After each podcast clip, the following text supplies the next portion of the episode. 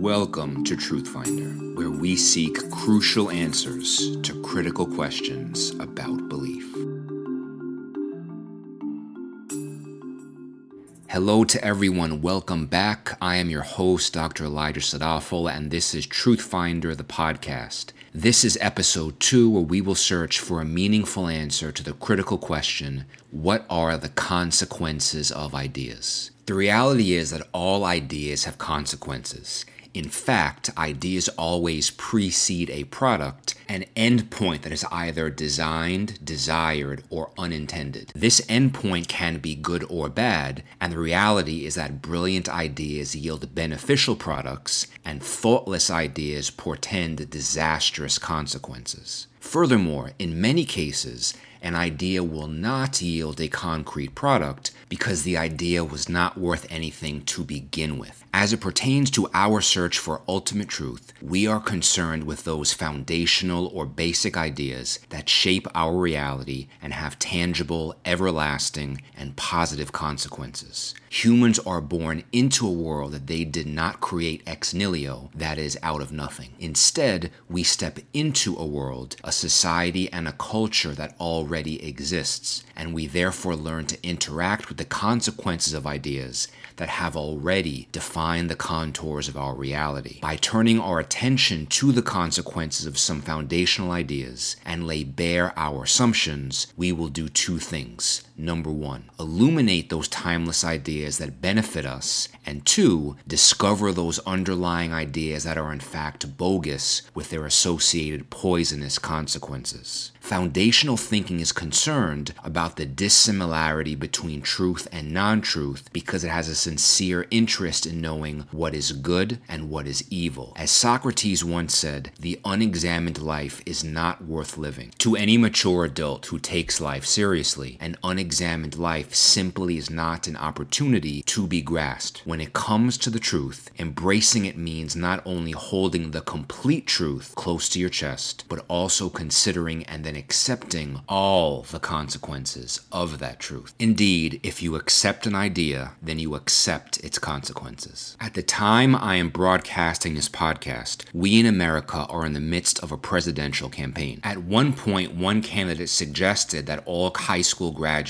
be entitled to a free college education. This is a great idea, but an idea that nonetheless has consequences. On the one hand, this would allow all those who are disenfranchised and who otherwise would not have access to a college education to get one for free. On the other hand, although the college would be free for the student, it would not be free for society. The consequence of free college requires a reasonable means to finance an education for many. Where would such funds come from in a government that is already in debt? On the other hand, a free college education means more young people would be better equipped to enter a competitive job market and therefore be able to generate more income and therefore stimulate the economy. On the other hand, who defines what college is? Is it two years or four? Would the universal availability of a college education drive down quality from the educational standards that exist now? Notice I did not take a stance on the idea. I am simply trying to relay the principle that if a person divorces the consequences of an idea from the idea itself, then what they are really doing is divorcing themselves from reality. One more time. If you accept an idea as true, then you must accept the consequences. If you don't accept the consequences, then you don't regard the idea as true. Henry Hazlitt was a thought leader in the realm of Austrian economics. He wrote about the central reality that while every group will share common economic interests, each individual group seeks interests that are antagonistic to the interests of others. Hence, as Hazlitt posited, there is a persistent tendency of individuals to perceive only the immediate effects of a given idea, particularly as it pertains to their own self interest. They will often fail to consider what the long term effects will be, not only in their group, but in society as a whole. So, Hazlitt writes about the apex of his thesis in economics in one lesson. He writes The art of economics consists in looking not merely at the immediate, but at the longer effects of any act or policy. It consists in tracing the consequences of that policy not merely for one group, but for all groups. What does this have to do with Truthfinder? Well, I will lean on Hazlitt to make the following assertion Ultimate truth consists in looking not merely at the immediate, but at the longer effects of any idea. It consists in tracing the consequences of that idea, not merely for one group, but for all groups. Ideas do not exist in a vacuum. They are animated by reality and are given life by flesh and bones people. If you accept the idea, then you accept the consequences of that idea on the people who share reality with you. So, when it comes to ultimate truth, I will make the proposition that the most important question that any human being will decide in their entire life pertains to if there is a God or not. Notice I did not qualify who that God is, simply if God exists. Notice that I also did not place a value on the decision that a person makes. My point is that how you answer this vital question will have pervasive, relevant, and meaningful consequences regardless of how you choose. This existential wager was famously written about by the French mathematician and physicist Blaise Pascal hundreds of years ago. This wager involved betting on the reality of God. As Pascal wrote, Let us then examine this point and let us say, either God is or he is not. But to which view shall we be inclined? Reason cannot dictate this question. Infinite chaos separates us. At the far end of this infinite distance, a coin is being spun, which will come down heads or tails.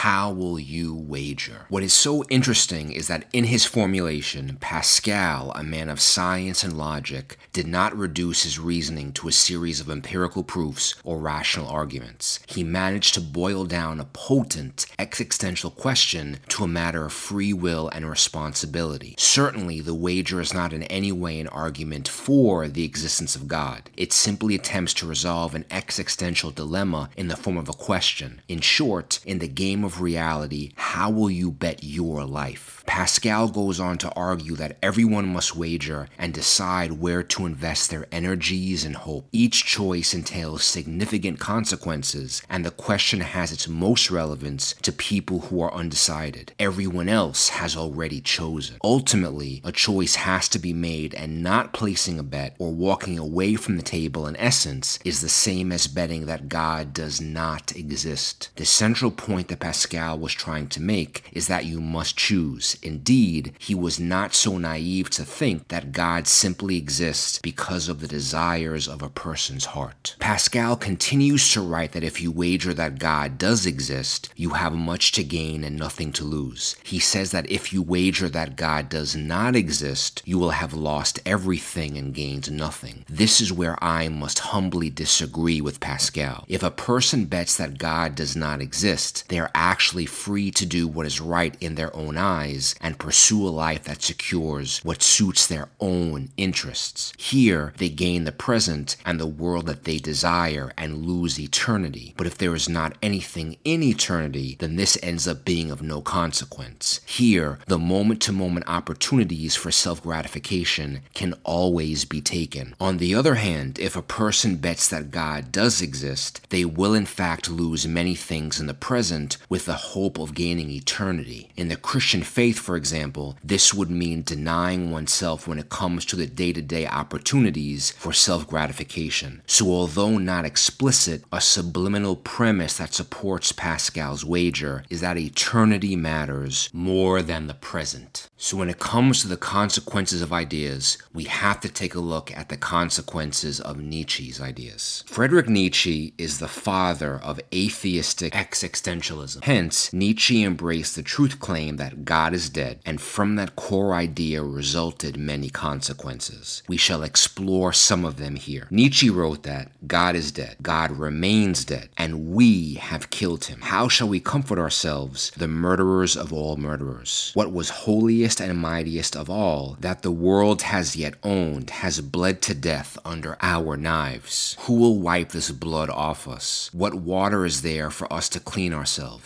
What festivals of atonement? What sacred game shall we have to invent? Is not the greatness of this deed too great for us? Must we ourselves not become gods simply to appear worthy of it. Nietzsche lived in a time, the 1800s, that he described as being in radical decay. He identified the cause of that decay as one claim to ultimate truth, the Christian faith. He posited that certain Christian values, such as grace and mercy, actually instilled weakness in people and undermined authentic human existence. So, in order to unshackle ourselves from the burdens of Christianity, we had to wake up from the false reality of Christian dogma dogma. It is then Nietzsche posited that we are liberated to an authentic life that is free from external characterizations of meaning or any forms of absolute truth. The synopsis of this idea that we should reject established laws and traditions and that there is no objective truth was called nihilism. Hence, because God is dead, life has no meaning, and what you are left with is the nothingness of human existence that lacks transcendent meaning or purpose. Nietzsche thought that religion declared as sinful those things that were natural to humankind. According to Friedrich Nietzsche, the most fundamental force in life is not self preservation, but the will to power. In fact, Nietzsche considered Darwin's theory of evolution to be too soft and passive. So while Darwin would assert that natural selection slowly and gently persuaded biological evolution, Nietzsche would assert that life is very active and means much more than survival. It means the purposeful intent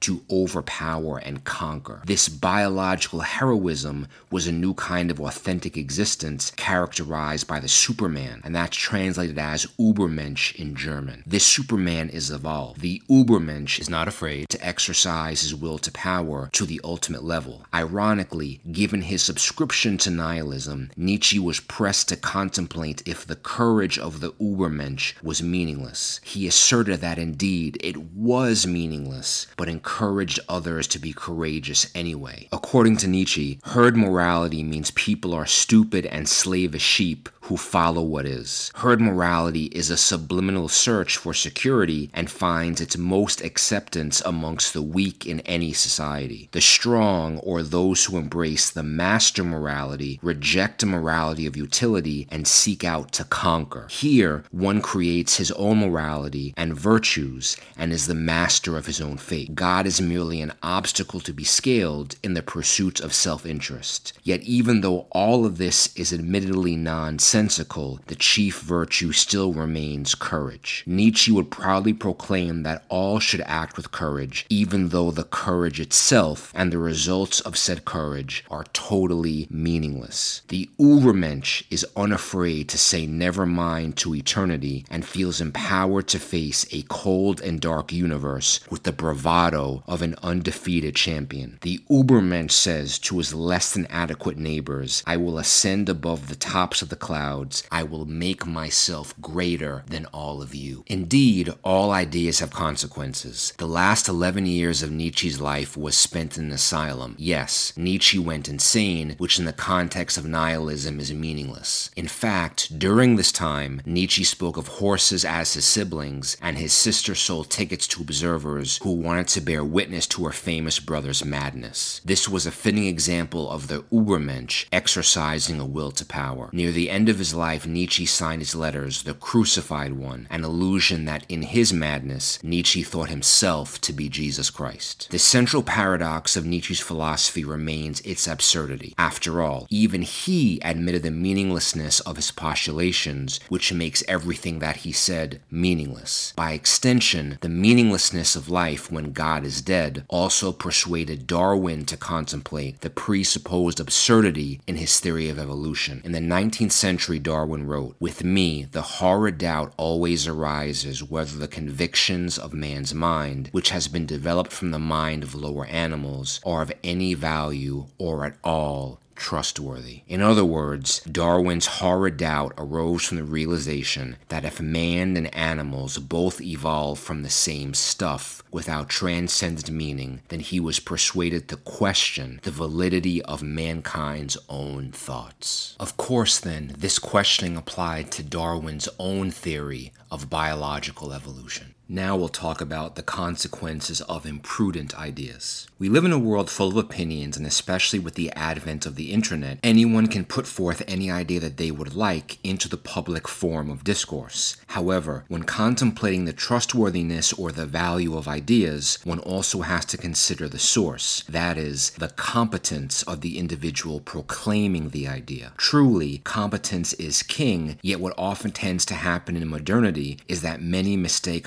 and access for capability. A competent person proven to be reliable, who stands on a strong foundation of truth, is a valued sage in whom you can trust and can obtain meaningful answers. This is a very beneficial consequence. A less than competent person can certainly be a source of ideas, but you would immediately have to question the trustworthiness and the subsequent consequences of said ideas. These consequences are problematic at best.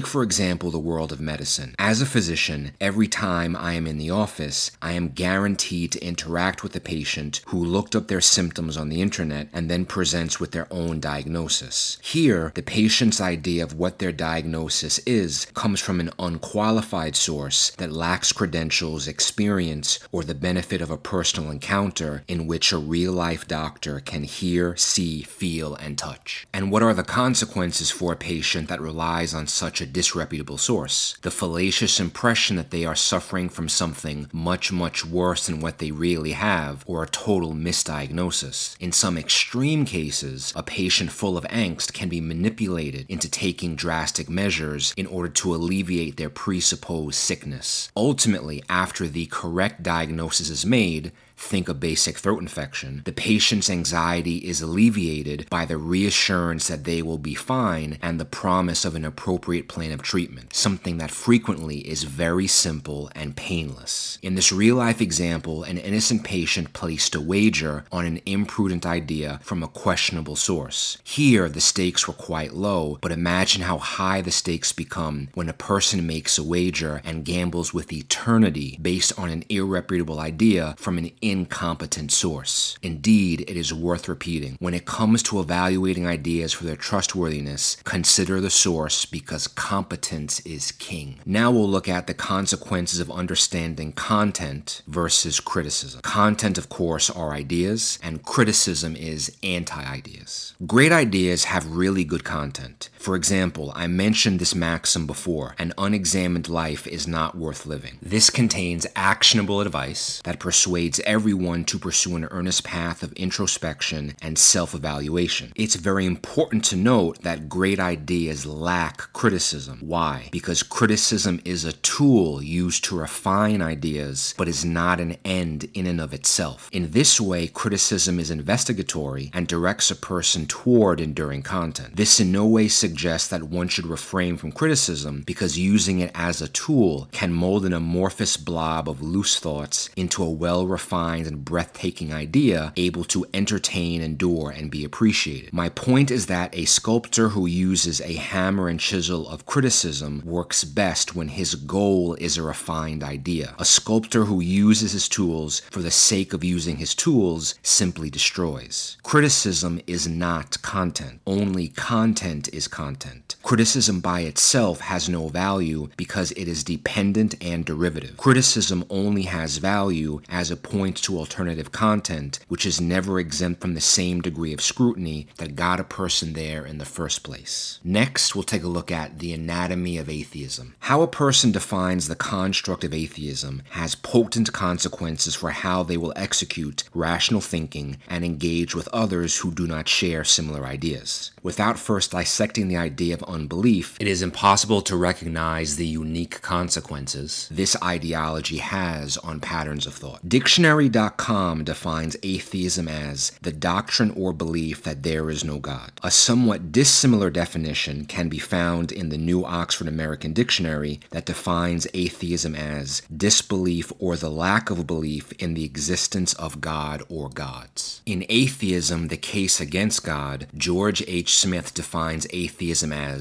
the absence of theistic belief. He goes on to write that Atheism, in its basic form, is not a belief. It is the absence of belief. An atheist is not primarily a person who believes that a God does not exist. Rather, he does not believe in the existence of a God. The first definition was honest. The second and third definitions are intellectually dishonest. Allow me to explain. The latter definitions yield a construct that is totally devoid of content and is essentially meaningless. That is, by simply defining what a person lacks belief in, you actually remain totally silent about what they do believe in. And using this logic, then, I am an A Muslim and an A racist, meaning that I lack belief in the God of Islam and I lack belief belief in racial superiority. In practice, a person could believe that we are living in the Matrix or that the origin of life can be explained by green aliens and still fall within the contours of thinking outlined by these definitions. Why? Because of the absence of belief in the existence of God. In fact, without intending to be too cheeky, the following entities all lack belief in God and therefore qualify as atheists using Smith's definition newborn babies, monkeys, staplers, and rocks. Furthermore, this classification would, in fact, enable a person to execute blind faith and believe in fantasy as long as there still is no belief in God's existence. This is a way of thinking and an outcome that atheism, ironically, strives against. But guess what? Human beings are not robots and everyone believes in something. By necessity, if a person does not believe in something, they will believe in something else. So indeed, if God does not exist and God did not create advanced life, then by implication, Darwin's theory of evolution by natural selection will explain life, or another theory, I presume, that I am yet unaware of. The point is that a lack of belief in God does not nullify belief in general, and if for nothing else, atheism will direct a person's belief toward other truth claims, whether it be, for example, secularism, humanism, reason, science, or logic. In this paradigm, we can again see the power of criticism not as an end end in and of itself, but as a tool to direct a person toward other meaningful content. Consequently, for the purpose of this series, under the banner of belief, I will regard atheism as the belief that God does not exist. Certainly, one reason why the definition of the absence of belief has been adopted is quite simple because it tries to absolve its subscribers from the burden of proof. The burden falls on the shoulders of anyone who makes a claim and therein mandates evidence, mature arguments, and reasonable thinking. Hence, the declaration God does not exist is in fact a truth claim that requires proof. Markedly, it is quite understandable why many run away from this confident assertion that God does not exist, because it is a claim that turns out to be unprovable. The claim, I lack belief in the existence of God, is a personal feeling of scarcity and moves out of the realm of reason into subjective emotions. Theists are often derided for inventing unfalsifiable truth claims and then daring people to disprove something that cannot be disproven. This is intellectually dishonest. In the case of the absence of belief, it is equally dishonest to demand an intellectual response to a subjective feeling or to divorce oneself from the acute reality that whether a person assigns positive or negative value to a truth claim, this never exempts them from the objective need to qualify why they have adopted a position. Of course, a person could simply reject this assertion as long as one acknowledges that a mature adult argument will be abandoned for something much less sophisticated. The notion that disbelief is not an intellectual conviction requires some more elaboration. This notion merely describes a psychological state. If my in her 60s mother told me that she was pregnant again, I would be in a state of disbelief. If my wife, who does not have an appendix, told me that she had acute appendicitis, I would be in a state of disbelief. These temporary states are transitionary and serve as vehicles to either positive or negative beliefs based on evidence. Disbelief also makes experience quite unpleasant when the model is applied to the rest of life. I could, for example, have a lack of belief that climate change exists or that the Holocaust really happened. It would be irrational to sit back and simply say, prove it to me, while I took no initiative of my own to take the reins of life and be responsible for my own thinking. Ultimately, this flawed strategy equates to intellectual welfare. However, disbelief that acts as a catalyst for further investigation is always beneficial and allows for vetted beliefs to triumph. Atheism can only exist secondary to theism. It is derivative and feeds off the content of another ideology. Even the word atheism, from the Greek atheos meaning without theism or without God, can't escape its dependency on God. I will quote George Smith one final time Atheism is important because theism is important. In a similar way, viruses are important because being healthy is important. Cancer is important because life is important. Next, we'll take a look at the anatomy of theism. How a person approaches theism has potent consequences for how they execute rational thinking and engage with others who do not share similar ideas. Without first dissecting the idea of belief, it is impossible to recognize the unique consequences of this ideology on patterns of thought. The New Oxford American Dictionary defines theism as belief in the existence of a god or gods, especially belief in one god as creator of the universe, intervening in it and sustaining a personal relationship to his creatures. So herein lies the problem. Which God are we talking about? Is it Jesus? What about the God of Islam? What about the gods of Greek mythology? It is beyond the scope of Truthfinder to make an attempt to sift through all theistic truth claims. What I will say, though, is that as I mentioned in the last episode, the truth must be exclusive or else it cannot be truth. So, as it pertains to theism, speaking, all truth claims cannot all be true. Either one can be true or all can be false, but all cannot be true. There's a romantic notion in the 21st century that all religions essentially say the same thing so that it will all work out in the end. The brutal reality is that everyone cannot hold hands as we all walk into the sunset because religious truth claims are logically incompatible. Yes, some practices and customs may be very similar, but core ideology is mutually exclusive. Judaism, for example, says good ethical behavior earns you salvation. Christianity says people are saved by God's grace. Buddhism and Mormonism are models where humans strive to reach up to nirvana and heaven, respectively. Christianity says that God strives and reaches down to humans. When it comes to different religious truth claims, God, evil, humanity, ethics, history, morality, and salvation are all viewed differently. So, as it pertains to investigating the claims of religions, we use logic to make sense of how facts interrelate and the empirical method to determine what is in fact true. Yet just because a claim is logical does not make it true.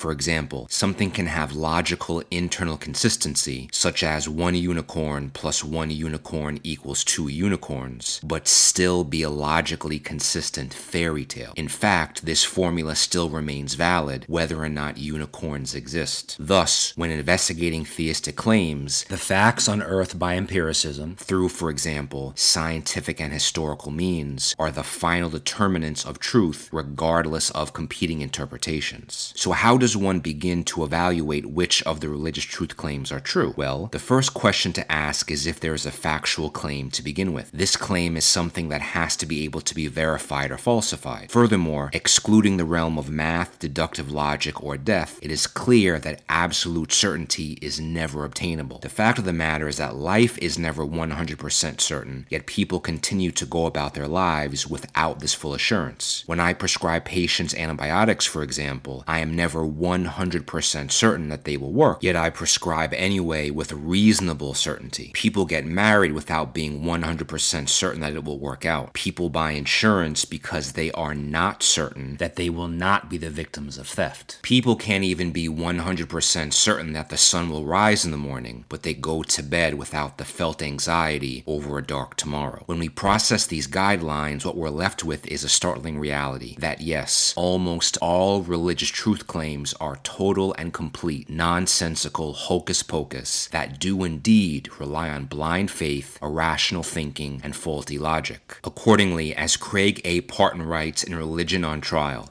99.9% of all religious claims are not factual in nature and cannot be verified or falsified, even in principle. These odds are not daunting because even if 0.1% of religious claims are true, then that truth will stand regardless of how big an ocean of non truth surrounds it. So, using Parton's framework, it becomes clear, for example, that the claims I believe that God is everywhere and is everything, and the claim that I lack belief in the existence of God, both are meaningless statements in that both cannot be either verified or falsified. As an aside, what I would say is that at the very least, the theistic truth claim actually attempts to make a positive truth claim, which would give its subscriber a unique benefit of holding on to this ideology. In other words, the idea of a unique theistic truth claim has unique consequences in real life. So, when I recently asked someone what is the unique benefit of atheism, they said it empowers them to take life by the horns and live life as they see fit. It is then that I thought to myself, true, you don't necessarily need theism to take life by the horns and be quote unquote happy, but you also don't need atheism to do that either. Radicalism. The danger, of course, of upholding an idea that cannot be verified and thus dwell in the realm of fantasy, as ultimately true, is that when taken to a fanatical extreme, this idea yields consequences which can have disastrous effects on humanity. And those deleterious effects are in turn justified by fantasy, which makes difficult tempering one's actions with reason and sensibility. Accordingly, it is the radicalness of an idea that poses a threat to humanity, not the idea itself. Taken in that light, if you violate non aggression and assault those who do not share your view, either with violence or with non violent coercion, all of these strategies share the same underlying fanatical principle that the world would be better off without people who don't believe what I believe. Ideologically speaking, then, there is no difference between a zealot who wants to convert the world by terror and an intellectual who wants to rid the world of superstitious ideas. So, where do we go from here? We will use what we have learned so far and engage our senses and reason in pursuit of meaningful answers. What I hope I have provided thus far is a critical yet reasonable framework to begin the approach to asking critical questions about life, existence, and the world around us. In future episodes, I will ask critical questions such as What's the point of evil? What secret is DNA hiding? And where does morality come from? But I hope you will join me for Truth Finder Episode 3. Do out in a few weeks. Everyone take care and see you next time.